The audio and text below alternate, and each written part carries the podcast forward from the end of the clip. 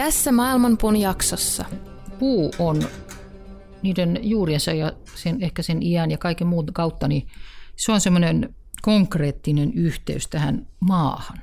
Sen oivaltaminen on äärimmäisen tärkeää mun mielestä ainakin, että, että me ollaan tästä maasta, sen elinvoimasta ja kaikesta siitä riippuvaisia. Ja silloin sitten tämä uskonto, just kun, kun nämä pyhät puut kaadettiin, niin samalla niin kuin konkreettisesti kaadettiin, estettiin tai tuhottiin se yhteys siihen maahan, jonka jälkeen meillä oli oikeus ihmisinä ja kansana tehdä sille maalle ihan mitä tykkää.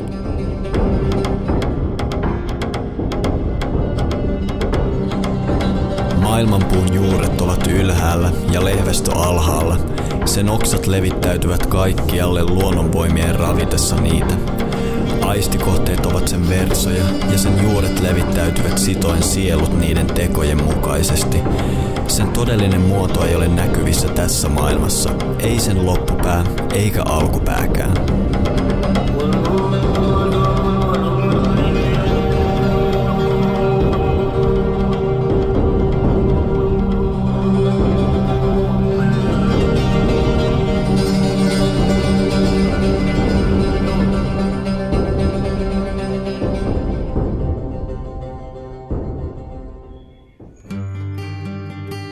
Tervetuloa kuuntelemaan Maailmanpuuta, podcastia, joka auttaa sinua juurtumaan syvälle ja levittämään oksasi laajalle.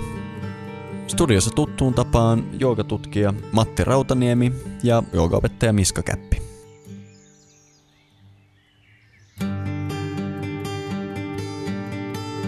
Lapsuuden kodin pihamänty. Paratiisin puu. Karsikkopuu. Juhannuskoivu pitämyspuu, maailmanpuu.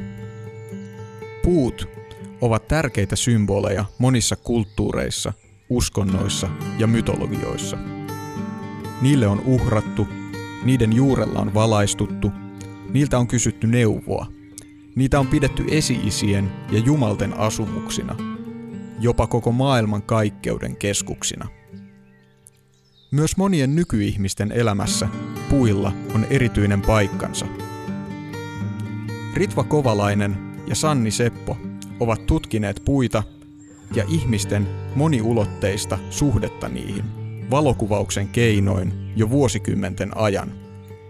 Liity mukaan keskusteluun siitä, miksi niin monet meistä ovat puiden kansaa. Seuraava jakso nauhoitettiin alkukeväästä 2018, mistä johtuen jaksossa puhutaan keväästä. Teknisten ongelmien takia julkaisu on viivästynyt, mutta saimme lopulta koko jakson pelastettua. Olkaa hyvä. Mukavaa kevättä, Matti. Miten menee? Oikein hyvin, kiitos.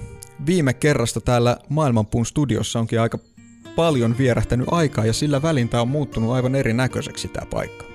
Joo, sanoppa muuta. On taas paljon vettä virrannut Vantaajoessa tänä keväänä. Mm, kyllä. Öö, me siis tällä hetkellä ollaan uudistuneen Shakta Joogakoulun aulassa. Kerropa vähän tästä lisää.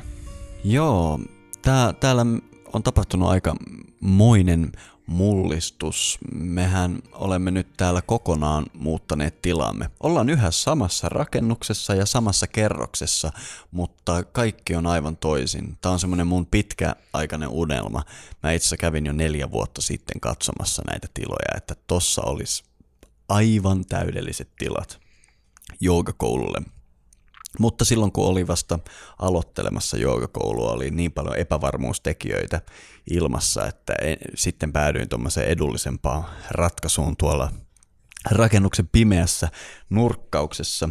Mutta neljä vuotta vierähti ja kaikki on mennyt oikein mukavasti, eli nyt vihdoin tämä unelma on totta ja meillä on täsmälleen semmoiset tilat täällä, mitä halusin. Mutta maailmanpuu on saanut hiukan kärsiä tästä, nimittäin mä oon ollut viimeiset kolme viikkoa semmoisessa työputkessa.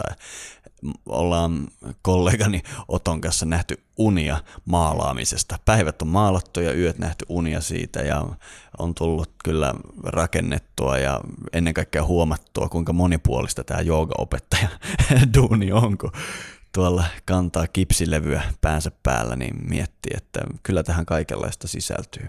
Mutta olen uskomattoman ylpeä, eli tervetuloa tsekkaamaan uudet tilamme.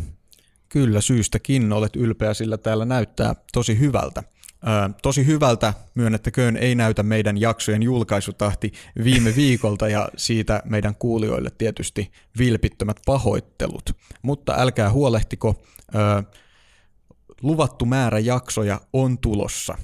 Kyllä, meillä ei ole minkäänlaista aikomusta luistaa tästä alkuperäissuunnitelmasta tehdä kaksi jaksoa per kuukausi.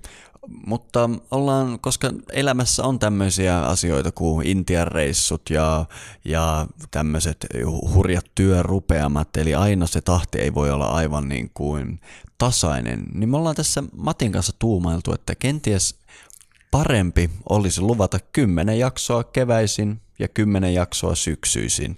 Ja tämä tekee siitä pari jaksoa per kuukausi. Keskimäärin, kyllä.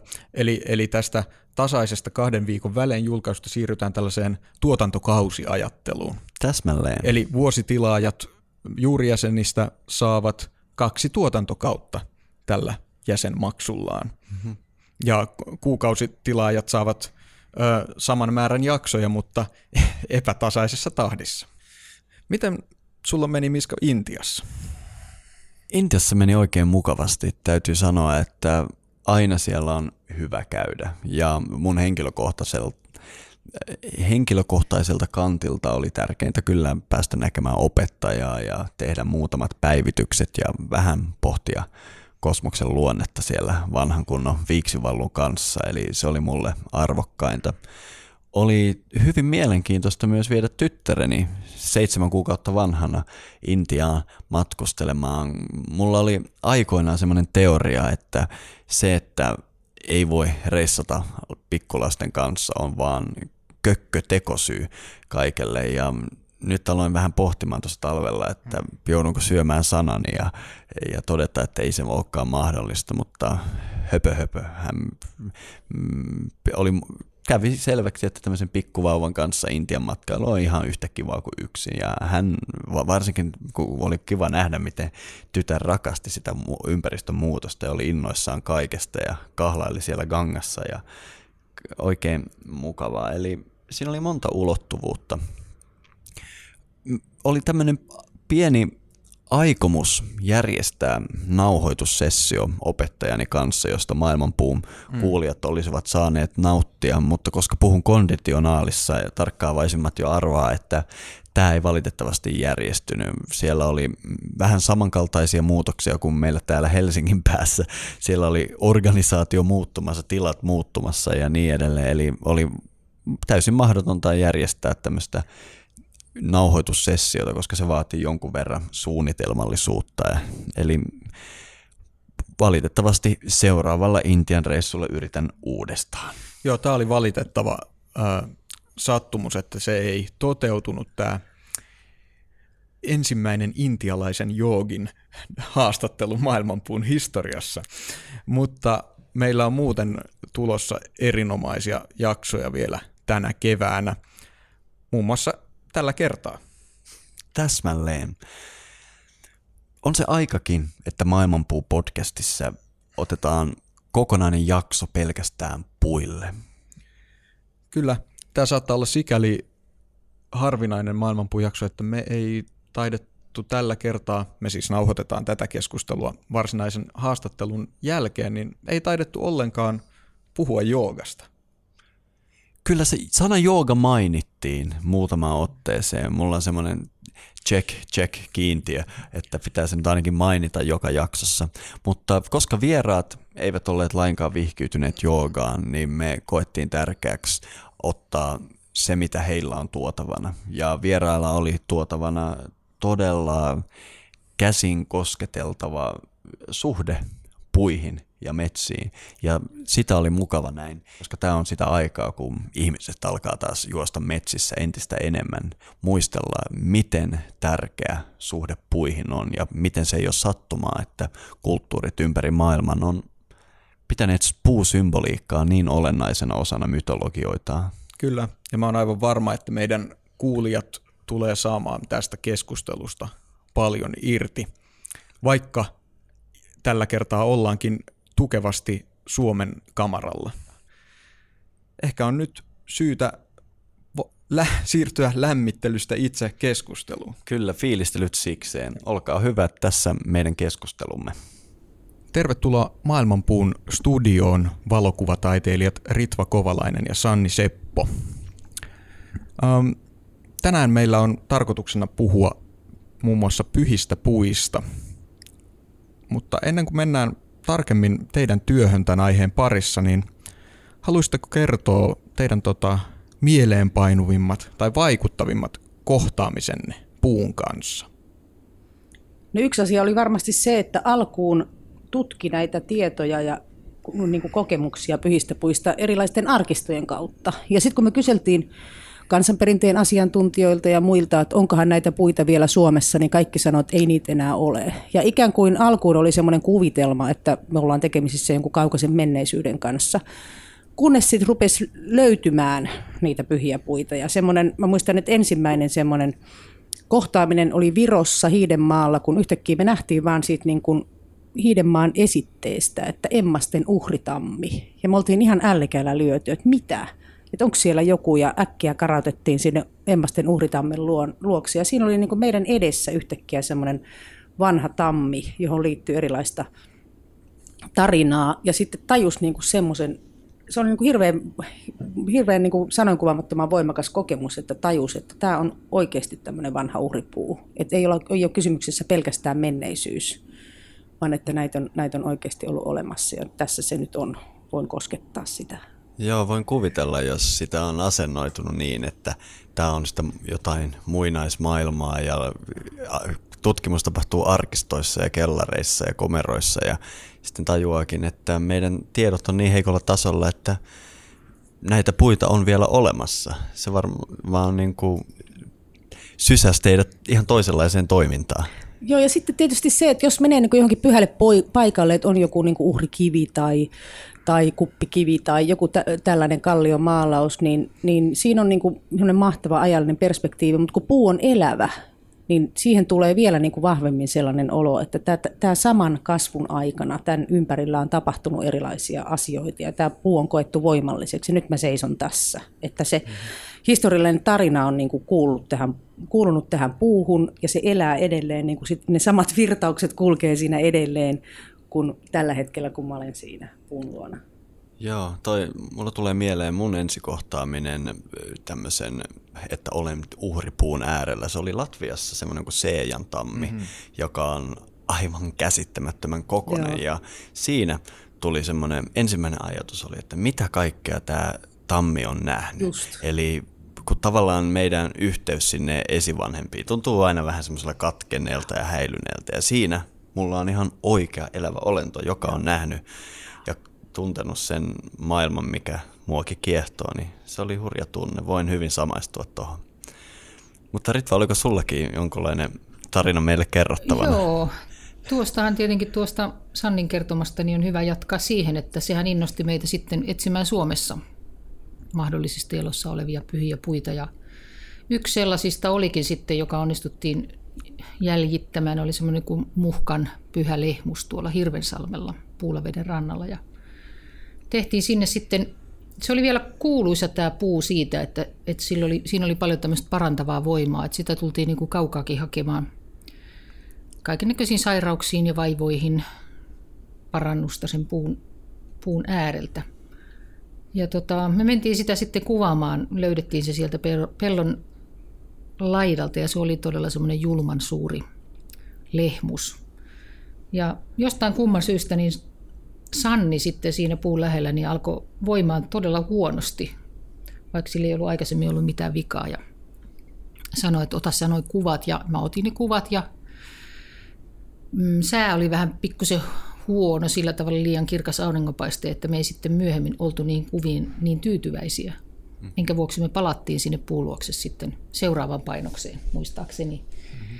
Ja jälleen toistui tämä sama juttu. Me tultiin sinne, ja hyvinvoipa Sanni muuttui erittäin huonovoipaseksi ja, ja tota, ja tota, kävi taas uudelleen. Mä sain ottaa ne kuvat ihan yksin ja Sanni siinä voivotteli pahaa oloa. Ja taas kun me lähdettiin puulta, niin, niin tota, kaikki oli taas kunnossa. Se oli todella semmoinen mystinen juttu. Ja tietenkin ei mistä osattu selittää. Ehkä me on sille naurattukin, ja, mm. mutta samalla vähän niin kuin herättänyt kunnioitusta. Ja tähän liittyy vielä sitten tähän muhkalehmukseen semmoinen mielenkiintoinen tarina, että me oltiin puulolla soutelemassa. Me harrastetaan kirkkovenesoutelua ja retkeilyä ja törmättiin siellä yhteen saksalaiseen uskontotieteilijään, joka oli Frankfurtista. Ja mm-hmm. Käytiin sit sen kanssa juttelemassa ja jollain tavalla niin yhteisen tutun kautta sitten kävi ilmi, että se olikin suuri tämmöinen puiden kanssa fani. Ja se oli lukenut meidän kirjan ja oli Suomessa nimenomaan just perehtymässä tähän niin kuin mm, luonnon uskontoon ja tähän mytologiaan ja sen tyyppiseen. Ja sitten me ajateltiin, kun me ollaan siinä lähellä, niin tota, mennään tervehtimään sitä muhkan lehmusta ja lähdettiin sitten kirkkoveneen ja kanootin kerran tota, tapaamaan tätä puuta, mutta nyt se olikin romahtanut alas. Se oli kaatunut ja makas pitkin pituuttaan siinä pellon laidalla ja Sanni sen sijaan pysyi pystyssä. Ehkä siitä oli voima ehtynyt, mutta me pidettiin sitten hienot seremoniat siinä puun äärellä ja, ja tuota, nämä uskototieteilijät osas, hän ja hänen rouvansa, niin tuota, laulavat kauniin kaksiäänisen kirkkolaulun siihen sitten muistoksi. Meillä oli tosi ikimuistoinen tilaisuus. Hmm. Tuo on tosi mielenkiintoinen tarina kyllä, että niin kahdesti to, toi alkaa olla, siinä alkaa olla jo jonkunlaista todistusvoimaa niin, tavallaan, niin, että, niin. että jos jotain tapahtuu. Onko teillä tietoa, onko siitä tota, puusta tällaista perimätietoa, että siinä ne, olisi tämmöistä voimaa. No siis jota... jotenkin, kun siihen on ollut tämä etuliite julman suuri niinipuu, niin mm. kyllä, kyllä se, niin kuin se kokemus oli aika julma. että sinällään niin kuin voi olla, että se ei ole tullut, että, että se ei ole ollut joku suojeleva, parantava puu sen etuliite, vaan siinä on ollut jotakin mm. tämmöistä. Että vaikea sanoa, mistä se johtuu ja miten ihmiset sitten parantuu. Parantuuko ne sen, sitä kautta, että ne oksentaa vähän aikaa.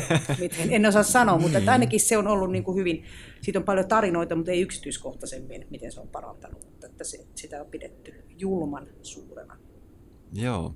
Osaatko sanoa, tuliko, sulle selvästi tuli pahoinvointia, mutta Joo. tuliko semmoista tunnetilaa, niin kuin, että tässä on nyt joku No jotain. yleensä kuoksettaa, niin se tunnetila siellä syvällä.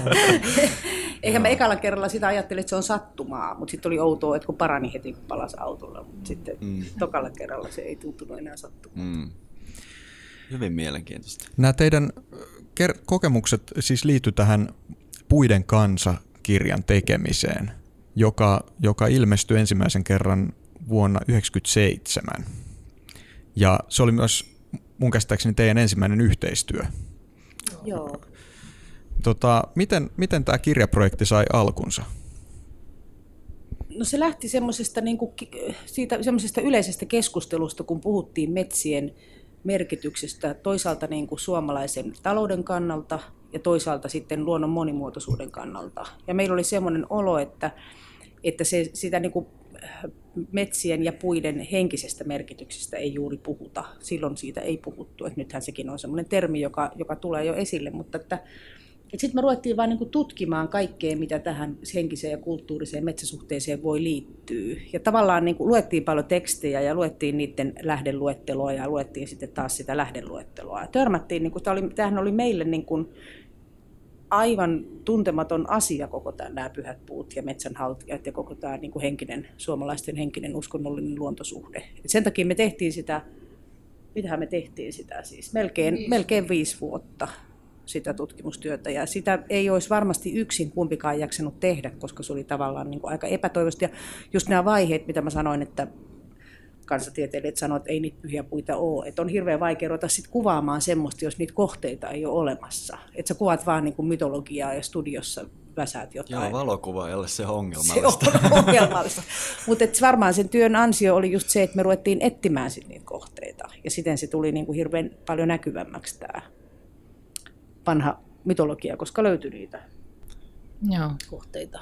Tämä liittyy vielä siihen aikaan, että me oltiin molemmat niin kuin valmistuttu valokuva, valokuvaajiksi ja ehkä sellainen ajatus kanssa, että nyt kun on tässä kymmenen vuotta saanut opiskella ilmaiseksi korkeakoulussa, niin sitten pitää jotain antaa takaisinkin ja tehdä jotain mm. sellaista, että mihin voi pistää sen ammattitaitonsa ja lahjakkuutensa jotenkin yleiseen hyvään. Ehkä siinä oli myös tämmöinen ajatus tehdä jotain sellaista niin kuin, jotain vähän enemmän ja jotain vähän tärkeämpää. Ja, ja tämä metsä oli ehdottomasti sellainen asia, joka meitä Sannin kanssa yhdisti ja nimenomaan tämän metsän merkitys niin identiteetille ja kulttuurille ja koko tälle ehkä tämmöiselle elämäntavalle ja kaikkeen tämmöisiin juttuihin. Että se oli niin kuin se ensisijainen asia. Mm. Ja todellakin, niin kuin Sanni sanoi, täydellisestä intuitiosta lähti liikkeelle tämä, tämä, joka sitten noin vuoden päästä ehkä muutti suuntaa ja alettiinkin kirjoittamaan tämmöistä tarinaa tästä suomalaisesta luonnonuskonnosta ja vähän syvemmästä luontoyhteydestä. Eli teillä oli joku tällainen vähän niin kuin tuntuma siitä, että metsään ja puihin liittyy tämmöinen henkinen ulottuvuus ehdottomasti myös. Mä en tiedä, käytettiinköhän me tätä henkistä sanaa mm. sinällään. Et jotenkin ajattelin, mä oon ainakin ajatellut, että se on niinku osa mun identiteettiä hirveän vahvasti. Että mä oon niinku aina lapsena retkeilyä leikkinyt metsissä ja on ollut ne tärkeät paikat ja puut. Ja... Ehkä, ehkä sana kulttuurinen. Niin. Mm. Sitä on niin semmoinen mutta mitä kautta toi metsä oli teidän sydämiin asettunut? Mistä päin te olette kotoisin? Onko teillä ihan niin kuin ollut lapsuudesta suhde metsään tai kenties joihinkin tiettyihin puihin siellä?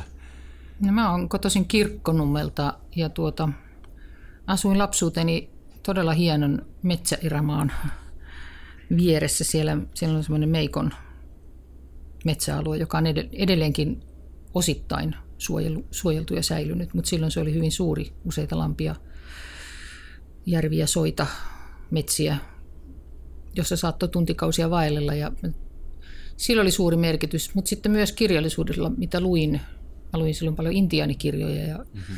ja tota, kuvauksia sitten erämaista, Jack Londonin kirjoja ja muita, ja se jollain tavalla lumos mut. Ja joskus 10-13-vuotiaana varmaankin ehkä tämä tapahtui. Ja mulla oli myös neljä rakasta puuta, josta yksi oli tosi pieni koivu, yksi oli semmoinen mänty, johon meni tikkaat, koska meillä oli, asuttiin Porkkalan niemellä ja siellä oli venäläisten tekemä semmoinen tähystyslava siellä männyn latvassa. Ja oli kuusi, jossa oli paksut oksat, joita pitkin saattoi kiivetä sinne kuusen latvaan ja sitten semmoinen suuri raita, jonka nimi oli Birgitta-puu. Ja nämä kaikki on ollut kyllä niitä tekijöitä, varmaan miksi metsät ja puut on tulleet mulle rakkaaksi. Mä oon ihan siis kaupungista, Joensuun kaupungista ja sen takia mä esimerkiksi tällä hetkellä pyrin aktiivis- osallistumaan aktiivisesti niin kuin kamppailuun Helsingin kaupunkimetsien suojelusta, koska mä ajattelen, että ne on niin kuin tosi merkityksellisiä myös niin kuin semmoisen luontosuhteen kasvattajana. Et toki meidän perhe sitten retkeili myöskin, mutta lähinnä niin kuin marjastus, sienestys semmoisessa mielessä, että mulle metsät oli hirveän rakkaita ja just tämä yksi niin kuin Joensuun Niinivaaran kaupungin osassa oleva valtavan suuri kuusi, jonka latvaan mä aina kiipesin ja heiluin siellä. Mutta ne oli niin kuin kaupunki, kaupunkimetsiä, kaupunkipuita. Ja just tämä niin sama, mitä, mitä Ritvakin mainitsi, tämä, kyllähän mä tietysti ajattelin, että mä oon niin kuin intiaanien jälkeläinen jollain tavalla. Ja sitten niin kuin mun metsä, metsä tota, leikit oli vielä aika vanhanakin aika vakavia sillä lailla, että mä ihan niin kuin tosissaan siellä kyllä seikkailin, ratsastelin. Joo, Joensuun. Mäkin olen itse Niinivaarassa muutaman vuoden asunut. Aa, niin mä, Niinivaaralla. Niin. Ai ai, heti huomasitte, no... Sallasta. Joo, kyllä. Mutta Joensuussa on se hieno, että siinä on, voi että siinä alkaa olla aikaa, kun me siellä asuin, mutta tämä saarikin siinä ihan keskustassa, missä on kalmistot ja kaikki. Mikä saari se on? Herra jästä sentään. No joka tapauksessa Joensuu on siitä hieno kaupunki, että siellä nämä metsät on todella läsnä ja sitten jo löytyy jotain en tiedä, onko karsikossa oikeasti enää karsikkoa. Niinpä. Mutta, joo, ei siellä ole varsinaista, kun se nimi varmaan juontaa. Joo, että siellä on vähän läsnä nämä asiat. Joo, ja vielä pitää lisätä tuohon, kun puhuit tästä kaupunkimetsien suojelusta, niin täällä Helsingissä näin, kun Lapista kotoisin oleva henkilö yrittää jotenkin pysyä hengissä, niin mulle toi Vartiosaari, onne ei pääse kuin soutain, on semmoinen ehkä semmoinen suurin henkireikä koko Helsingissä, että Kyllä. ainakin joku paikka, minne pääsee. Siellä ei ole autoja, Joo. siellä ei ole mitään. Eli toi Vartiosaaren suojelu on Joo. mulle ollut hirveän tärkeä asia viime vuosina. Joo, ja mä uskon, että ihmiset kuitenkin koko ajan enemmän ja enemmän ihmiset muuttaa kaupunkiin, mutta se luonnon merkitys ei häviä minnekään, että jos sä mm-hmm. siihen niin kuin lapsena kasvat ja jos sulla on mahdollisuus. Ja, Ja on hirveän erilaista niin kuin oppia se luontosuhde jossain niin kuin puistossa, jossa on toki nurmikkoa, missä voi potkia palloa tai mitä tahansa, kun jossain niin kuin metsässä, jossa jollain tavalla on sellainen tunne, että siellä se luonto, vaikka se nyt olisi niin kuin tuhansien ihmisten tallomaa, mutta jollain tavalla se on kuitenkin niin kuin luonnon hoitamaa, eikä, mm. eikä niin kuin se ihmisen kädenjälki ole siellä se hallitsevin tekijä. Joo, kyllä. Ja se, mikä ehkä ajatellaan, että tota, Helsingissä ei ole, no täällähän nämä metsäpläntit on aika pieniä, mutta sitten yksittäisten puiden osaltahan täältä löytyy sellaisia hyvin vanhoja ja hyvin, hyvin säilyneitä paikkoja.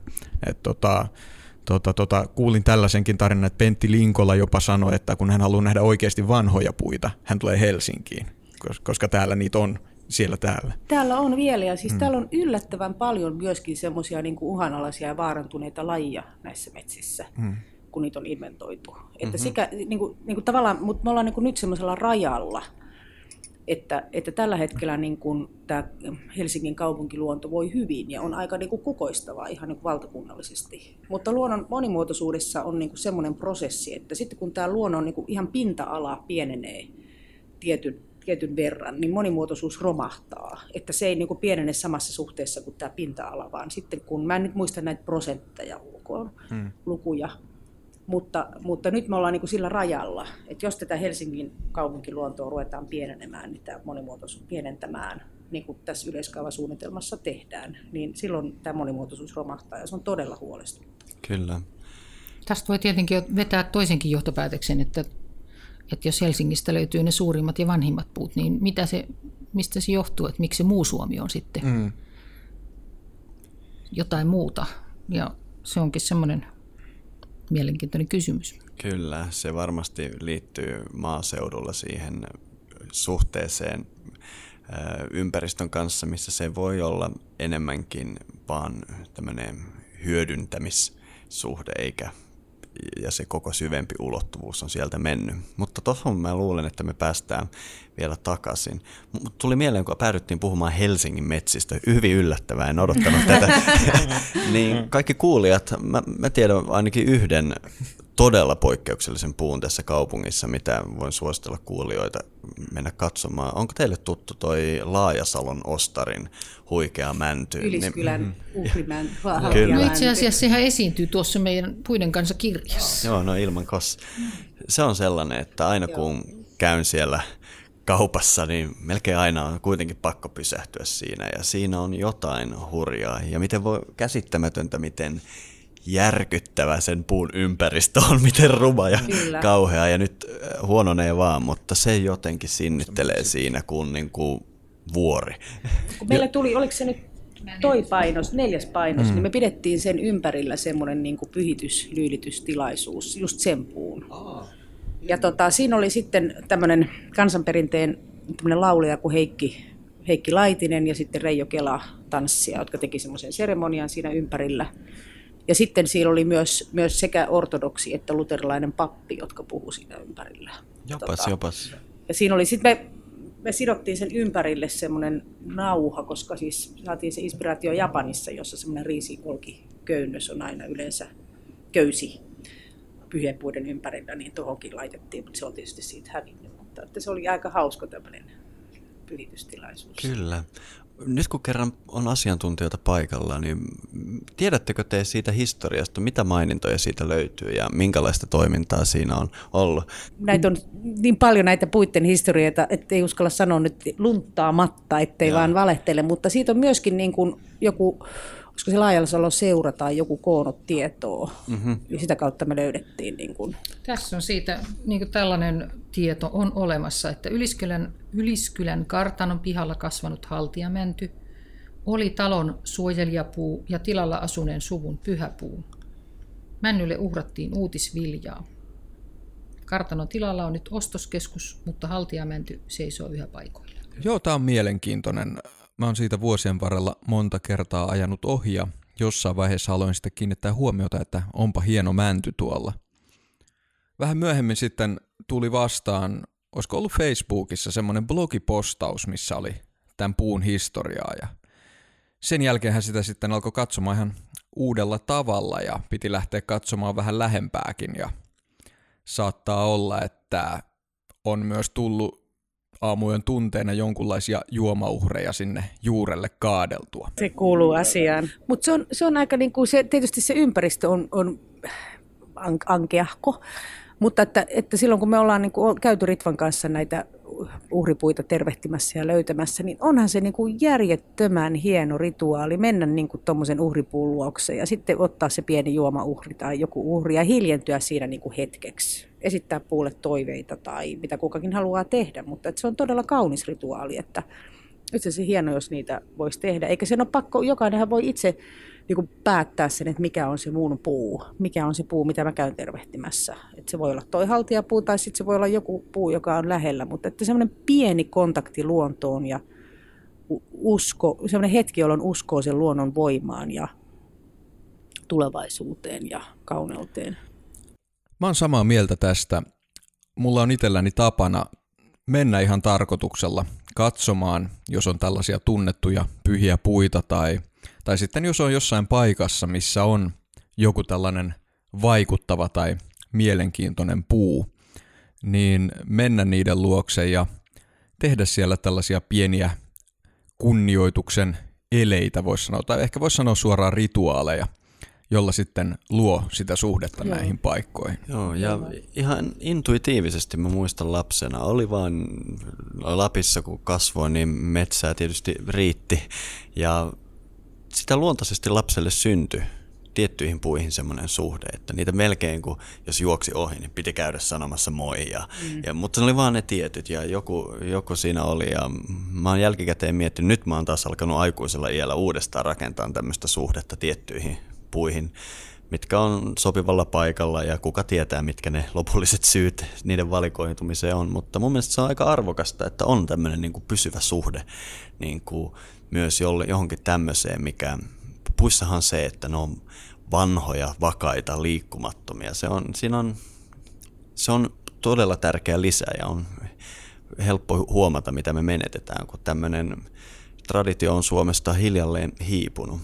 Mutta tästä päästäänkin aika hyvin siihen, että te aloitte vähän kertomaan tota kirjan syntyvaiheita ja sitä tilannetta, tai taidettiin olla siinä 90-luvun alussa, kun te aloititte tätä tutkimusta ja sanoitte, että kukaan ei tiennyt oikein mitään. Tota on tosi mielenkiintoista kuulla, koska viimeisen sanotaanko kymmenen vuoden aikana ainakin on ajat muuttunut aika paljon. Suomessa hiisiä on kartotettu ja ihan niin kuin semmoiset ihmiset, jotka ennen olisi ehkä tuntenut vetoa itämaisiin hengellisiin traditioihin tai sitten johonkin vaikkapa keski-eurooppalaisen tai Britannia luonnonuskoihin, niin nyt kaikille on ihan itsestään selvää, että myös meillä Suomessa on joku perinne, joku vanha maailmankuva, jonka rippeet on näkyvissä vielä tänä päivänäkin. Mutta 90-luvulla ilmeisesti ei ollut tällä lailla. Osaatteko kertoa vähän siitä sehän, tilanteesta? Sehän oli niin jotenkin, jos, jos te luette vaikka koulujen historiakirjoja tai historiakirjoja, on ainakin oppikirjoja, niin ikään kuin ihmisillä alkaisi henkinen elämä vasta kristinuskon tulon jälkeen. Että mm. sitä ennen on niin kuin tehty kalliomaalauksia, on ollut rautakautta ja on ollut jotakin, mutta, mutta se henkinen elämä on niin kuin täysin pimennossa. Ja eihän, että sillä lailla jotenkin on ajateltu, että se on aika mielenkiintoista ja aika käsittämätöntä. Joo, kyllä me niin kuin sitä siinä alkuaikoihin just ihmeteltiin, että me luetaan miksi kreikkalaista mytologiaa ja siitä tiedetään kaikki ne tärkeät jumalat ja muuta, mutta sitten just tämä suomalainen mytologia oli todellakin täysin tuntematon, että monet nimet on säilynyt. Tapio oli tietysti vakuutusyhtiö ja sitten oli Sinipiika siivousväline-sarja ja sitten oli, mitäs niitä nyt onkaan, mutta Lemminkäinen rakennusyhtiö. Lemminkäinen, joo. Ja sitten on paljon näitä lehmien nimissä, niin kuin Mielikki ja Tuutikki ja tämmöiset, niin ne on, ne on myös niitä vanhoja metsänhaltijoita. Ja sitten nämä paikan nimet, niiden merkitykset tavallaan unohtanut, unohtunut ja menettänyt merkityksen. Ja just puhuit tästä, puhuttiin tästä hiisi-sanasta, joka silloin kun me ruvettiin tätä tekemään, niin, niin tota, ei kukaan tiennyt, että sillä oli mikään muu merkitys kuin joku sellainen paholainen tai kirosana tai painu hiiteen tai hiisi vieköön tai Ja se oli aikamoinen riemu, riemun hetki tai sellainen niin kuin oivaltava ja maailmaa avaava, kun me tajuttiin, että se tarkoittaakin tämmöistä pyhää lehtoa. Ja tota, Virossa edelleen tarkoittaa samaa, mutta Suomessa se oli niin kuin kadottanut tämän merkityksensä ja muuttunut päinvastaiseksi, niin kuin kaikki nämä siihen vanhaan mytologiaan ja luonnonuskontoon liittyvät paikat ja termit ja kaikki muut. Ne oli saanut semmoisen kielteisen sävyn. Ja... Joo, no sittenhän se oli sellaista tota, tutkimustyötä ja sellaista, että pikkuhiljaa auki niin alkoi hahmottua tätä, näitä kaikkia asioita. Ja nyt sitä on tosiaan vaikea käsittää, että se on, oli niin tuntematonta ja käsittämätöntä. Se oli tietysti, tietysti siis kansantieteilijät tiesi, mutta että, se, että sillä lailla niin kuin tutkijoiden parissa se oli tunnettua, mutta ei yleisemmin. Et ei just esimerkiksi kouluissa. Et sen takia me tavallaan niin kuin tehtiin tähän meidän puiden kanssa kirjan oheen sellainen polkuja juurille opetusmateriaali kouluihin, jossa oli sitten semmoinen opettajatyöryhmä pohtimassa, että miten näitä aiheita voisi eri aineiden kautta käsitellä. Et oli jotenkin, niin kuin, meillä oli hirveä tarve myös niin kuin valistaa ihmisiä jollain tavalla ja että, että tämä tulisi niin kuin tietoisuuteen. Että, että, että voitaisiin olla niin kuin ylpeitä siitä, että meillä on ollut myös tämmöinen niin kuin ihan mielettömän hieno puihin ja metsiin liittyvä mytologia. Toki niin kuin veteen ja toki kallioon ja muihinkin, mutta me haluttiin keskittyä nyt niin kuin tähän osaan, mikä liittyy niin kuin puihin ja metsiin. Mun mielestä erityisesti toi, mitä te olette maininnut, että näihin aikoihin tutkijat esimerkiksi väitti, että näitä pyhiä puita ei ole enää missään. Joo. Niin, se perustui tietysti siihen, että, että ne teki todellakin sitä tutkimusta siellä kammioissaan. Ja, mutta niin kuin Sanni sanoi, että valokuvaille se ei niin kuin voi riittää se, että on pakko löytää ne konkreettiset kohteet. Ja se oli mutta potku. miten se sitten onnistui? Mistä te lähditte johtolankoja etsimään? No se eka oli ehkä just se Viro. Ja, ja me, me saatiin tota, semmoinen hirveän hyvä virolainen asiantuntija, joka oli kartuttanut niin kuin puihin liittyviä tarinoita ja tietoja siellä. Ja me kuvattiin alkuun siellä. Ja sitten me, sit me tehtiin niin kuin semmoista tutkimustyötä, että me seurattiin niin kuin tavallaan Suomessa on aika hienoja arkistoja. On olemassa esimerkiksi semmoinen kuin paikan nimiarkisto. Ja sitten suomalaisen kirjallisuuden seurassa on erilaisia arkistoja myös, jotka, jotka kertoo niin kuin puihin liittyviä tarinoita. Ja sitten me esimerkiksi verrattiin niitä niin kuin rauhoitettujen puiden luetteloon. Tai on, oli semmoisia vanhoja sanomalehtiartikkeleita, joissa oli puita, mm. vanhoja pyhiä puita luokiteltu, niin niitäkin, niiden perässä me tuolla Mikkelin kihlakunnassa Niin, yksi oli, parikin hieno artikkeli, oli 1800, oliko se 80-luvulta, pitämyspuita Mikkelin kihlakunnassa. Se oli semmoinen pitkä sanomalehti-artikkeli, joka löytyi varmaan jostain SKSn arkistoista. Ja siellä oli tosiaan, en muista, mutta siis kymmenittäin niitä puita mainittu, että Vainikkalan, tai mitä se nyt oli, jonkun pellon pientareilla kasvoi emäntä Lyylimä uhrikoivu. Ja siinä oli mainittu niin kuin niitä paikkoja ja yksi homma meillä oli sitten, me istuttiin aika pitkään tuolla Mikkelin maakunta-arkistossa ja käytiin läpi vanhoja karttoja ja yritettiin selvittää, että missä nämä, minkä nimi siinä on nyt ja missä ne sijaitsee ne paikat. Ja tota, no sitten me saatiin niitä sijoitettua jotenkin niitä pitämyspuita niin kuin sinne kartalle. Sitten me lähdettiin sinne maakuntaan, lähinnä Hirvensalmelle ja mitä Mikkeli se oli? Mäntyharju. Mäntyharju. Joo. Siellä pyöriskeltiin sitten viikko tai pari ja käytiin, mutta tota, aika usein, melkein aina törmättiin siihen, niin sanoit, että no tuo olisi tiennyt tuo munta, mutta se on vanhain kodissa ja ei kyllä enää muista. Ja joku sanoi, että se on nyt jo kuollut ja Soiteltiinkin johonkin puu on jo kaatunut ja, ja, ja tota, tuolla se oli se juustokoivu, mutta ei sitä ole enää. Että ei me siltä reissulta sitten loppujen lopuksi yhtään varmaa vai saatiinko yhtään? Mä en muista, mutta me, se oli semmoisia niin olettamuksia, että tämä olisi voinut olla se, mutta me ei haluttu sellaisia laittaa tuohon kirjaan mm-hmm. sitten, että ehkä.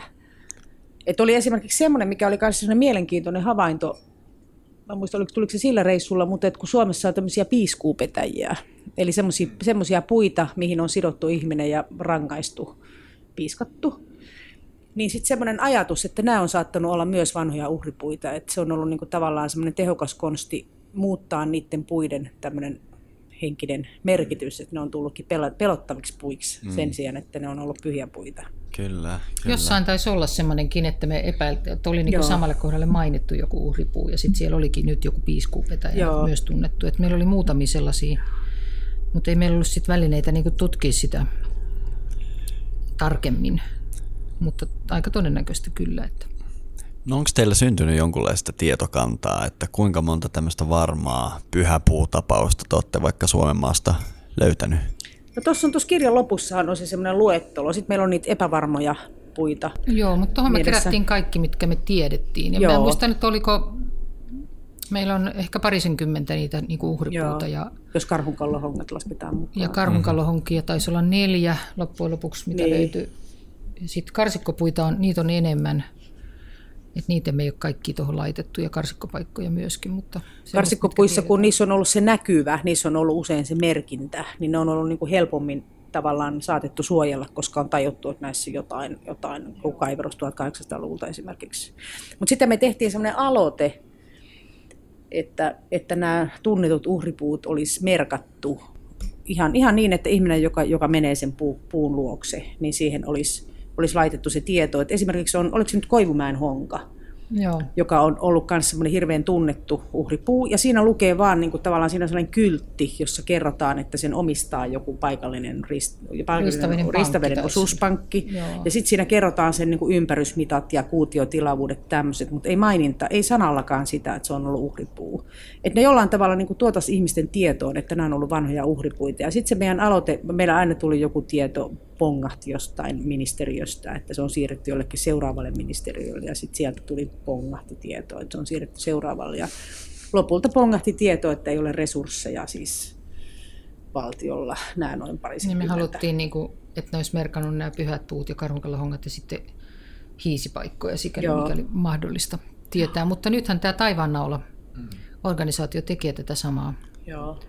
Vienyt sitä tavallaan ideaa eteenpäin ja, ja ehkä se on konkretisoitumassa nyt jollain no, tavalla. Eikö tämä, tämä Hiisi-projekti on Joo. pari vuotta kai Joo. Joo, se on hirveän hienoa. Joo. Se on todella hienoa ja toivotaan, että se saisi, koska mikä olisi sen mahtavampaa ihmisille niin kuin matkailijalle tai kelle vain kulkijalle, mm. niin kuin Virossa on ja, ja tota Baltian maissa ylipäätään, niin siellä lukee tien, että uhripuu, ofripärmi on tuolla. Ja mm. Sä voit mennä kattoon sitä sitten ja tajuta sen, että tää, tässä on tämä pyhä puu ja se on aina elämys kuitenkin. Se on tosi erikoista ajella tuolla. Esimerkiksi Baltiassa, joka on semmoinen alue, josta me erinäistä syistä tässä podcastissa usein päädytään puhumaan. Ää, kun siellä on merkkejä noista pyhistä paikoista, mi- mistä sitten löytyy joku tällainen puu tai kivikasa tai joku vastaava, mikä on vanha ja mahdollisesti edelleen käytössä. Kyllä, joo. Täällä ne voi olla, niin kuin mä muistan sellaisen, kun me mentiin johonkin, se, siitä oli paljon mainintoja, semmoinen hirveän hieno hiisipaikka jossain Kokemäenjoen mutkassa, jonne me mentiin sitten suurin odotukset. että siitä saa varmaan se Pyhäkorven kuusikko? Joku tämmöinen. Joo, ja suurin odotukset siitä saa varmaan hienoja valokuvia, kun se on sen joen mutkassa. No siinä oli tämmöinen Viinikan rekkojen parkkipaikka siinä kohdalla. Se oli siis niin surkeeta. ja roskaa ja kaikkea. Tämä jotenkin on niin uskomaton juttu millainen suhtautuminen suomalaisilla on oma, omaan perinteeseen no, ja esivanhempiin, koska voisi kuvitella, niin kuin mä oon reissannut koko elämäni, joka ikisessä maassa ne sen maan ja alueen ja kulttuurin vanhat pyhät paikat on uskomattoman niin kuin, tärkeässä asemassa. Mutta meillä on tämmöinen, että, että näin mitättömän projektiin valtio sanoo, että äh, ei, niin. ei meillä ole rahaa tähän. Joo. Ja kun katsoo edes noita muutamia etelänaapureita, niin tilanne on ihan toisin. Ja mä oon paljon miettinyt tätä asiaa. Hmm. Ja mulla tulee vähän semmoinen olo, että että tämä hävitys niin sanotusti tuli meille varmaan Euroopassa yhtenä viimeisistä paikoista Suomeen, Suomesta alettiin väkivalloin tätä perinnettä poistaa. Ja se oli jotenkin niin julmaa täällä, koska niin kuin te annoitte esimerkit, meidän pyhä lehto on tarkoittanut monta vuosisataa tämmöistä pahaa paikkaa, niin kuin jotain helvetin synonyymiä tai, hmm. tai joskus jotain pahaa henkiolentoa tai sen sellaista. Meidän termi ylijumalalle perkele on alkanut tarkoittamaan paholaista. Mä en totta puhuen, tietysti tätä voi olla tapahtunut jossain muuallakin, mutta että näin järjestelmällisesti jonkun alueen voisiko sanoa muinaisuskon pyhät termit on kaikki muuttunut pahaksi. Tästä uhripuusta onkin tullut piiskauspuu ja niin edelleen. Että tämä on varmaan vaikuttanut aivan todella syvästi tämän maan äh, ihmisten psykologiaa ja se, miten me vieläkin kannetaan ehkä semmoista, jos se, jos se metsäsuhde ja suhde puihin on ollut erityisen syvä joskus ja se on rikkoutunut noin hurjalla tavalla, niin me taitetaan vieläkin kantaa sitä jonkunlaista taakkaa. Mitä mieltä te olette tästä?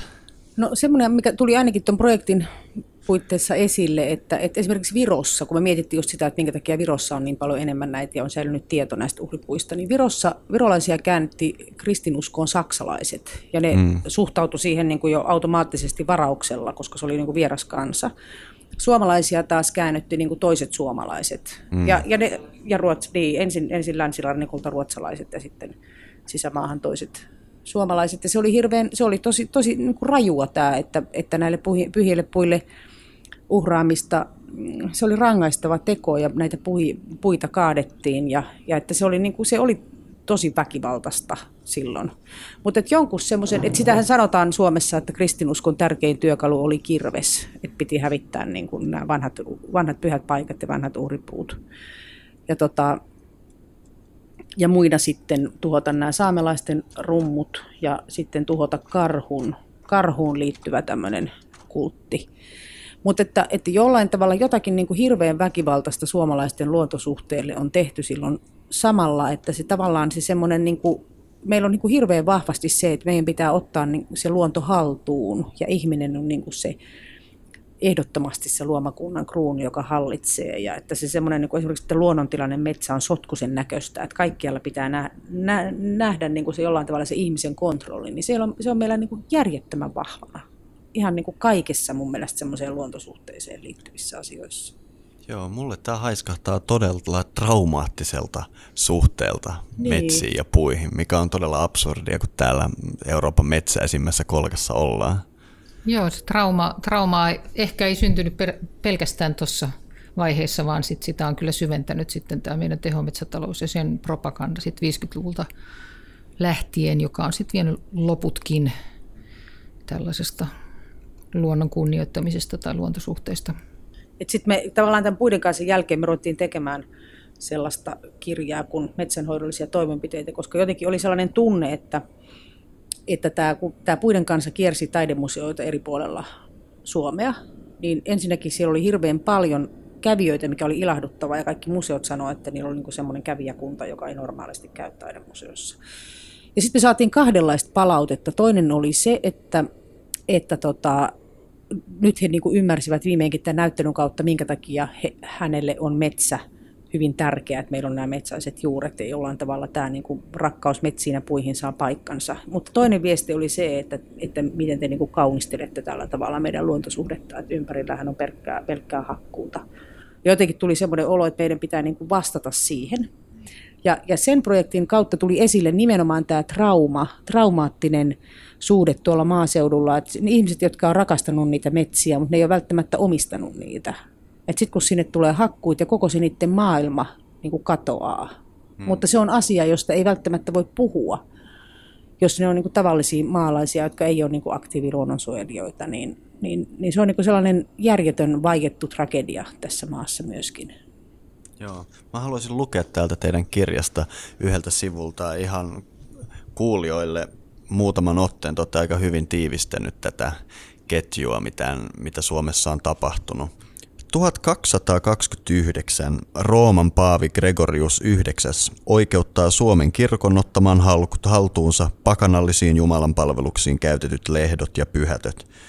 1534 Novgorodin piispa antaa määräyksen tuhota pyhät lehdot, epäjumalain temppelit ja upottaa uhrikivet veteen. Karjalassa alkaa pyhien paikkojen hävittäminen. 1656. Kirkkoherra Fabritius määrää hurskaan kiivauden valtaamana Kuopion seurakunnan lukkari Martti Lyytikäisen hakkaamaan ja hävittämään useita pyhiä pensaita ja uhripaikkoja, joissa asukkaat harjoittavat epäjumalan palvelusta – 1686 Ruotsin kuningas Karle 11 vahvistama kirkkolaki määrää rangaistuksen pyhille puille uhraamisesta. Sen seurauksena papisto Suomessa kiihdyttää toimiaan. Tämä jatkuu vielä hurjasti, mutta tämän lukeminen on vaan niin kuin, että viimeiset tuhat vuotta tätä on hiljalleen yritetty viedä Suomesta ja vielä kun yrittää asettua niiden esivanhempien rooliin, että nämä puut ei ole vaan ollut mitään kivoja isoja puita. Ne on ollut vielä jotain enemmän kuin perheenjäsen. Ne on ollut se koko elämän keskus. Uskomatonta ajatella. Yksi tämän Puiden kanssa kirjan hieno puoli mun mielestä on se, että se osoittaa millä tavalla puut voi olla ihan vakavasti otettavasti osa ihmisten elämää. Usein näyttää siltä, että jos joku sanoo, että hänellä on vahva suhde johonkin tiettyyn puuhun, niin heti aletaan heittelemään tällaista jotain hippi puiden korttia. Mutta just tässä puiden kansassa tuodaan mun mielestä hyvin konkreettisella tavalla esiin se, että tällainen suhde puihin voi mennä sukupolvien taakse ja että ihmisen ja puiden välillä on jopa niin sanottu kohtalon yhteys. Tämä kohtalon yhteysasia on yksi semmoisia ehkä syvällisimpiä asioita, mitä voi kuvitella, että tähän tällaiseen puuuskontoon liittyy tai on liittynyt. Ja siinähän on sellainen idea, että se puu, mitä suku tai perhe tai henkilö palvoo tai palvelee, joka on se heidän perheenjäsen, niin sen kohtalo on sidottu siihen ihmiseen, joka tai näiden puiden ja näiden, tämän suvun kohtalo on sidottu toisiinsa ja että mitä tapahtuu sille puulle, niin tapahtuu sille suvulle. Ja oli mielenkiintoista kerätä näitä tarinoita SKSn arkistosta, jossa niitä on lukemattomia, mutta löytää niitä myös tänä päivänä ihmisten keskuudesta, jossa yhä ajateltiin, että se tällainen tietyn tyyppinen yhteys on olemassa. Ja yksi sellainen oli Saarikosken sukupuu, missä suku oli kunnioittanut tiettyä puuta jo 300 vuotta ja siellä eli vahvana tällainen tieto, että aina kun oksa katkeaa puusta, niin suvun vanhin isäntä kuolee. Mutta jos mennään tästä vielä hieman pidemmälle, niin mitä tämä kohtalon yhteys, jos sitä laajennetaan vähän niin kuin tähän päivään ja, ja näihin metsiin, voidaan ajatella, että puut edustaa kuitenkin, symbolisoi sitä metsää niin kuin laajemmassa mitassa ja on se välittäjä sinne metsään ja suurempiin ekosysteemeihin, niin kyllähän se niin on, että me ollaan riippuvaisia. Meidän kohtalon on sidottu siihen, että mitä metsille tapahtuu ja mitä luonnolle tapahtuu. Ja yksinkertaisesti ihminen eikä mikään muukaan laji tällä maapallolla selviä ilman sitä. Tai ainakin mullistus on suuri ja tulee ehkä toisenlaiset lajit. Siinä on se, ehkä se syvä viisaus, joka pitäisi ymmärtää meidän ihmisten. Metsiä pitäisi suojella ja puiden pitäisi antaa kasvaa ja tuottaa happea ja kerätä hiiltä ja sitoa sitä. Ja sen sijaan, että, että siitä tehdään pehmopaperia kiinalaisille tai eurooppalaisille tai meidän vanhoista metsistä. Se on järkyttävää. Ja se on jotenkin niin kuin mielenkiintoista ajatella, että miten paljon ihmiset on intuitiivisesti ymmärtänyt sen, että kun on ajatellut, ajateltu tätä kohtalon yhteyttä, että mitä kaikkea siinä on ollut takana, että on oivallettu, että me, meidän kohtalo riippuu tästä puusta. Et nythän me voidaan se, selittää se niin kuin tieteellisesti erilaisten tutkimusmenetelmien kautta, just niin kuin Ritva mainitsi hiilensidontaa ja, ja kaikkea mahdollista muuta. Mutta että ihmiset on, niin kuin, siinä on, on se sitten ollut uskomukseen tai johonkin tietoon perustuvaa, niin siinä on ollut niin kuin se semmoinen, semmoinen viisaus, jota me ei vaan saataisi unohtaa. Ja ehkä tässä vielä se, että ihminen tarvitsee sellaisia tietynlaisia mm, symboleja asioille, pieniä symboleja isommille asioille, että joka ikisessä uskonnossa esimerkiksi on jotkut vertauskuvansa, on ristit tai alttarit tai on jotkut muu, ja pyhä puu on ollut tällainen symboli paljon suuremmille kuvioille. Ja, ja tota, siksi mun mielestä olisi tärkeää myös palauttaa ehkä just tällaisia henkilökohtaisia puusuhteita, koska niiden kautta voi ymmärtää suurempia kokonaisuuksia. Ja, ja tota, ihminen on kuitenkin sellainen, että se tarvitsee jonkinlaisen henkisen suhteen tai ymmärryksen tai identiteetin tai jonkun syvemmän kuin ihan puhtaan tämmöisen rationaalisen tietoon perustuvan Se on, tuntuu olevan jollain tavalla ominaista.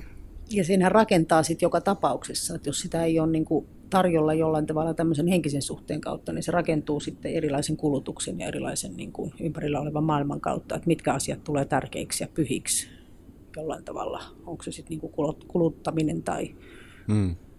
niiltä niin. itse näyttää oma, oma niin kuin narsismi ja muiden hyväksyntä ja mistä tulee niin kuin se elämän keskus. Joo, toi on hirveän tärkeä pointti, että meillä vaan on sisäänrakennettuna se tavallaan, voisiko sanoa jopa se mytologinen kieli. Meillä kaikilla on mytologia. Mulle mytologia tarkoittaa vaan sitä tiedostamatonta maailmankuvaa, mikä, minkä ihminen rakentaa itselleen elämällä ja olemalla. Ja näyttää siltä, että kaikkia maailman kulttuureja yhdistää se, että se symboliikka ja mytologia, millä sitä maailmankuvaa on rakennettu, niin se elämänpuu tai maailmanpuu tai vastaavaa löytyy sieltä aina keskiöstä. Ja hauskaa tässä podcastissakin me haluttiin, tietysti me mennään vähän niin kuin Intia edellä, mutta me haluttiin niin kuin vetää linkkejä maailman kaikkien viisaustraditioiden välille. Ja lopulta tietysti me päädyttiin maailmanpuu nimeen myös tässä podcastissa. Eli... Ehkä tästä voisi vielä sen verran sanoa, että vaikka nyt nimellisesti ollaankin Jooga-podcastissa, niin tämä nimi Maailmanpuu ilmentää jotain sellaista, mitä me molemmat ollaan tahoillamme löydetty tähän joogaan paneutumisen kautta. Eli siinä on kyse tällaisesta elävästä ja kokonaisesta suhteesta ympäröivään todellisuuteen. Ja maailman puu symboloi tavallaan sitä kaiken rakennetta, mikä on, minkä osa kaikki on, mikä pitää kaikkea yhdessä. Ja tällainen käsitys löytyy sekä suomalaisesta että intialaisesta kulttuurista ja myös monista muista kulttuureista. Kyllä. Mitäs teillä on sanottavaa maailmanpuusta? Niin, tuo on hankala kysymys. Miten näkee? Sehän on hirveän laaja-alainen alainen, alainen tota, tarusto, joka riittuu tämän maailmanpuun myytin ympärille. Me sitä kanssa tuossa Puiden kanssa kirja alkaa itse asiassa sillä ö, maailmanpuumyytillä, koska on mitä ilmeisintä, että se on, se on esimerkiksi tämän hiisi-uskonnon taustalla, koska hiisi, joka on tällainen pyhä lehto, niin se on jälleen kerran tällainen niin kuin pienoiskuva siitä maailman keskuksesta, jossa kasvaa tämä maailman puu, mm. joka, joka taas on syntynyt aikanaan siitä havainnosta, sellaisesta, täällä, ainakin täällä pohjoisessa varmaankin hyvin konkreettista havainnosta, että kun pimeällä,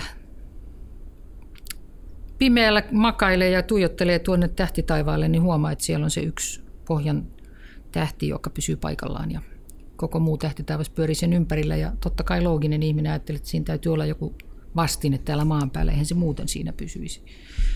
Ja tota, sillä tavalla tämä maailmanpuu on sitten myös aivan ilmiselvästi sellainen yhteys tappi tuonne taivaisiin ja jumalten asunsijoille ja kenties sitten just näihin vainajiin, jotka on siellä maan alla. Et se on aika semmoinen tärkeä ja iso, iso juttu ja se maailmanpuu myytti ja tosiaan Siperiassa kaikilla pohjoisilla kansoilla, intiaaneilla, mutta myös eteläisillä niin on tämä sama. Ja usein siihen liittyy just tällaista, se on merkityksellinen juuri näiden yhteyksiensä takia. Ja, ja tota, kyllä tämä olisi semmoinen, ehkä semmoinen, joka voisi yhdistääkin meitä maailman ihmisiä uudelleen. Mm. On, on todella raskasta ja tota, tämä kun ihmiset sotii uskonnoista ja kaikkialla maailmassa ja näkee toisensa niin kuin, kun sulla on väärän väriset jotkut kaavut päällä, niin sitten ollaan niin kuin vihollisia ja sitä on tapahtunut kautta aikojen. Ehkä tämä maailmanpuu voisi olla sellainen, joka yhdistäisi meidät ja luomakunnan. Joo, mä huomasin itsestäni, kun parikymppisenä löysin itseni Intiasta opiskelemassa intialaista perinnettä ja, ja etsimässä sieltä vastauksia. Huvittavaa oli se, että mä siinä opintojen edistyessä Intiassa tajusin, että täällähän mä vaan oikeastaan oon tämmöinen äh, traumatisoitunut otus Pohjolasta, jolla ei ollut sitä omaa perinnettä, mihin kasvaa ja liittyä, ja vaan, vaan niin kuin, vähän niin kuin sokkona piti vaan mennä johonkin suuntaan, että löytäisi sitä. Ja sitten se eka linkki tietysti intialaisen perinteen ja suomalaisen tradition välillä oli mulle heti se maailmanpuu, se miten, jos ajatellaan, että meidän tieteellisen materialismin mytologia on sitä, että olipa kerran box, joka tuli ei mistään tyhjästä ja siitä tuli vaan paljon ainetta, joka on maailmankaikkeus, niin tämä muinainen maailmanselitys on enemmänkin pitää tietoisuutta tai mieltä sinä keskeisenä pohjana kaikelle ja koko kosmos syntyy siinä mielessä.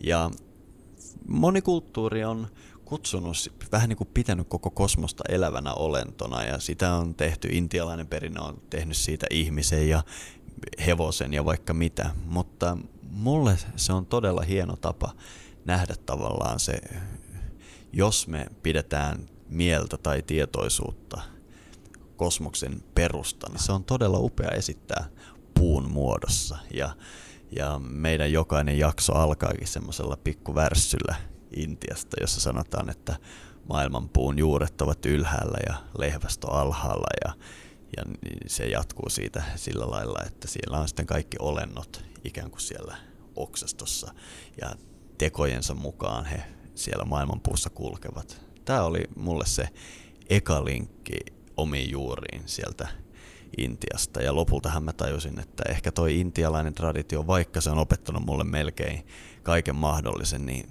ei se vaan koskaan tunnu omalta, vaan se on niin hienoa, että täällä on ihmisiä kuten te, jotka on tehnyt työtä, että tämä meidän traumaattinen suhde omaan perinteeseen hiljalleen paranisi. Ja sitten se, mikä, mistä vähän tuossa jo puhuttiin, että tämmöiseen niin puuhun liittyy aina se aikaulottuvuus, mikä on jollain tavalla semmoista hirveän hienoa, että se kytkee meidät sinne menneisyyteen. Ja koska kun siinä on se kasvu menossa, niin samalla myös niin jollain tavalla tulevaisuuteen. Että sitten tämmöisen niin valtavan suuren puun tai vanhan metsän – kanssa. Niin kuin se, mikä mulle itselleni on niin kuin sellainen järjettömän vahva ja hieno kokemus, on, on se, että kun siinä näkee sellaisen mielettömän ajankulun. Että esimerkiksi vanhassa, jos meillä valitettavasti on enää niin kuin aika vähän sellaisia metsiä, missä on sellaisia jättiläispuita, mutta että jos semmoisen kohtaa tai kohtaa vaikka maassa makaavan vanhan puun ja ymmärtää, että tämä puu on elänyt 2000 vuotta sitten. Ja mm. ehkä sen vanhan puun juurella on, niin kuin, tai siitä kasvaa niin kuin sellainen pieni puun taimi, joka on alkanut pari vuotta sitten kasvun. Ja sitten siinä on se valtava puu pystyssä, niin sitten se tuntuu niin kuin hirveän helpottavalta. Siis siinä, siinäkin tulee jollain tavalla, mulla tulee niin kuin semmoinen kosmo, kosmologinen kokemus, että tässä niin kuin mielettömän ajan ketjussa mun elämä on niin kuin näin pieni. Että on niin kuin semmoinen ketju musta taaksepäin ja musta eteenpäin, niin mun elämä on tässä näin pieni. Se tuntuu mm. niin kuin hirveän puhdistavalta ja hienolta. Mulla tulee myös mieleen se, kun nämä elättipuut tai miksi niitä nyt ikinä haluaa sanoakaan, niin on ollut semmoisia ikään kuin perheenjäseniä. Mm. Ja mun mielestä tuntuu todella huikealta, että jos sulla on yksi perheenjäsen, ainakin yksi perheenjäsen, joka on tuntenut ties kuinka monta sukupolvea sun esivanhempia, Kyllä. ja joka tulee tuntemaan Joo. sun lasten, lasten, lasten lapset, jotka, joita sä et ole edes tavannut, mutta Joo. siinä on se linkki meidän kaikkien välillä. Ja, ja se on erilainen linkki kuin jos se olisi joku kivi tai muuta, vaan koska se on todella elävä olento. Että Joo. Tämmöinen monen sukupolven välinen yhteys voi olla puun kautta myös todella merkityksellinen. Kyllä.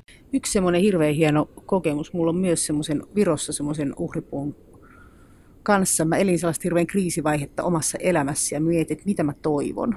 Ja sitten on, mulla on niin sellainen tapa, että kosketaan sitä puuta tietysti se ensin se tippa maahan ja sitten tippa itselle ja joku muu uhrilahja puulle ja sitten koskettaa sitä puuta. Ja sitten mä niin meinasin silleen toivoa pahaa jollekin, joka mua oli loukannut. Ja sitten saman tien, kun mä kosketin sitä puuta, niin mulla tuli semmoinen, niin kuin, tämä kuulostaa ihan pimeältä, mutta semmoinen niin yhtäkkiä sellainen yhteys niin kuin koko semmoiseen avaruuteen, niin kuin, niin kuin sanossa sen sähköiskun. Ja saman tien mä tajusin, että mähän en voi toivoa pahaa. Et mun, täytyy, mun toivomus täytyy olla, muuten se tulee niinku tavallaan ikään kuin semmoinen niin joku Harry Potterin kuva semmoinen, että toivon pahaa, niin se sama paha tulee mulle takaisin, vaan että semmoinen ymmärrys, että ei, mä voin toivoa vaan hyvää. Ja sitten hmm. samalla niin kuin jotenkin yhtäkkiä se koko kuulostaa tosi pimeältä, kun sitä selittää. Mutta siis samalla koko jollain tavalla se maailmankaikkeus niin kuin tuki mua siinä niin kuin mun hyvässä toivomuksessa. Mulla tuli ihan järjettömästi voimaa siitä hetkestä. Se oli ihan vaan lyhyt sellainen tyks.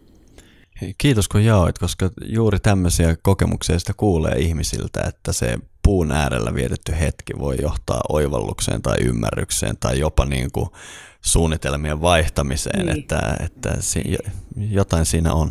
Jotain siinä on. Niin, ja tämä ei ole nyt tarkoitettu tyhjentäväksi selitykseksi tälle asialle, mutta yksi tapa katsoa tätä voisi olla sellainen, että puut on sellaisia eläviä olentoja, jotka on ollut täällä paljon ennen meitä ja todennäköisesti tulee olemaan paljon meidän jälkeenkin, ellei nyt joku sitä puuta me kaatamaan. Niin varmaan sen takia, kun me seisotaan vanhan puun edessä, niin me voidaan jollain lailla ymmärtää oma paikkamme eri tavalla. Tuohon ehkä vielä yksi, yksi sellainen ajatus, että minkä mä jotenkin konkreettisesti tajusin, ja siitä ei ole kauhean kauaa vaikka, niin sellainen ajatus just, että se puu on niiden juuriensa ja sen, ehkä sen iän ja kaiken muun kautta, niin se on semmoinen konkreettinen yhteys tähän maahan. Ja, ja tota,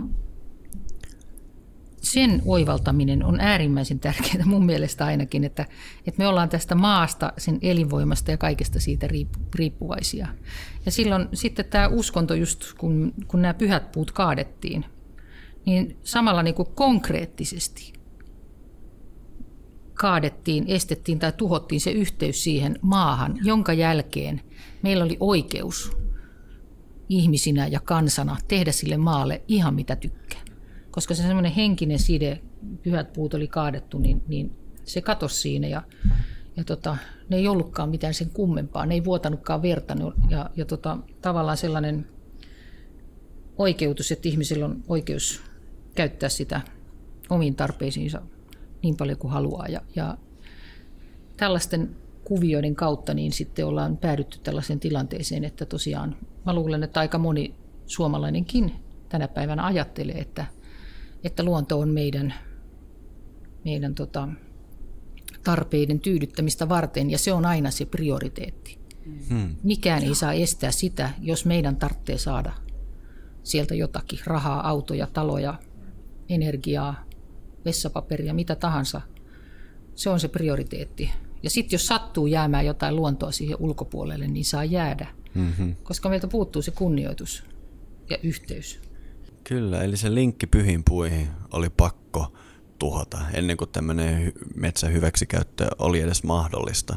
Toivottavasti se, toivottavasti se käänteisesti toimii niin myös, että jos me luodaan yhteys uudestaan, niin ehkä se tekee sen psyykkisen muutoksen ihmiselle, että se metsän tuhohyödyntäminen muuttuu paljon paljon vaikeammaksi. Tässä vaiheessa valitettavasti Sannin täytyi lähteä muihin menoihin ja meidän täytyy varmaan siirtyä maailmanpuun juuriin.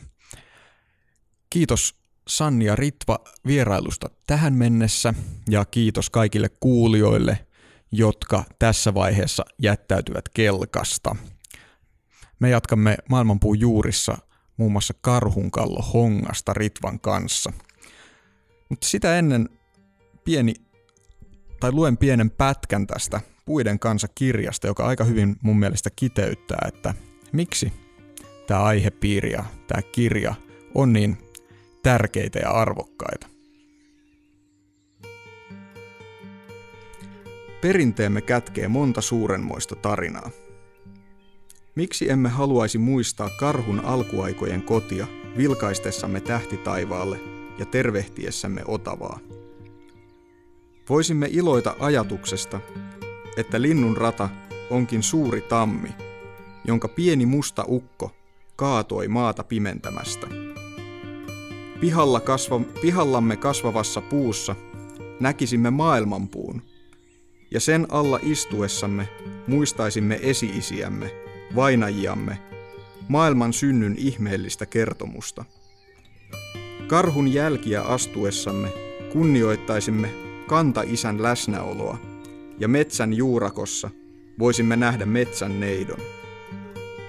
Tekisikö tämä myyttien myyttinen ja runollinen tieto meidät huonommiksi? Vai rikastuttaisiko se olemistamme, kun monissa yksityiskohdissa tuntisimme myös taaksepäin kaartuvan ajan, esi-isiemme henkien ja myyttien läsnäolon? Yksi maailman kiehtovimmista tarinoista on myytti maailmanpuusta. Usein tämä maailman keskuksessa kasvava puu kuvataan puuna, jonka kohtaloon myös ihmisen tulevaisuus on sidottu. Koska puu on valtava, toimii se myös yhdyssiteenä maan ja taivaan välillä. Tämä kohtalon yhteys ja välittäjänä toimiminen on monissa omankin perinteemme uskomuksissa keskeinen ajatus. Puiden välityksellä pidetään yhteyttä vainajiin tai saatetaan kaadettu karhu takaisin taivaskotiinsa. Tiettyihin valittuihin puihin on ihmisellä erityinen suhde. Mitä tapahtuu puulle, tapahtuu sitä kunnioittavalle ihmiselle. Puun menestyminen tietää onnea ja kukoistusta, kaatuminen onnettomuutta. Puun ja ihmisen kohtalon yhteys ei tieteellisen maailmankuvan omaksuneellekaan ihmiselle ole välttämättä vieras. Metsät sitovat hiilidioksidia ja tuottavat kaikelle elämälle välttämätöntä happea. Ne ovat monimutkaisia ekosysteemejä ja luonnonmetsien häviäminen horjuttaa ekologista tasapainoa. Maapallon metsien hupeneminen uhkaa ole- olemassaoloamme. Kohtalomme riippuu siitä, miten hyvin me huolehdimme puista, metsistä, niiden elintilasta. Voimme ajatella vanhoja uhripuita tämän tiedon symbolina. Eikä puiden tehtävä yhteyden ylläpitäjänä ole sekään kadonnut. Puut ja metsät, etenkin vanhat, ovat elävä muistutus syvästä ajasta, menneestä ja tulevasta. Ympäristö, jossa vuosisatoja vanhat puut elävät yhtä hitaasti kuin kuolevatkin, on henkisesti korvaamattoman arvokas. Ihminen tarvitsee merkityksiä kantavia ympäristöjä nähdäkseen paremmin oman elämänsä kulun osana historiaa ja suurta elämän virtaa. Maailma, jossa kaikki on uutta, nuorta, vasta ostettua, vailla merkkiäkään ennen meitä eläneistä, on kuin samea peili, josta heijastuu vain haalea varjo olemuksestamme. Vanhojen puiden kaataminen on, kuten vanhojen rakennustenkin purkaminen, henkisen ympäristömme surutonta aavikoittamista.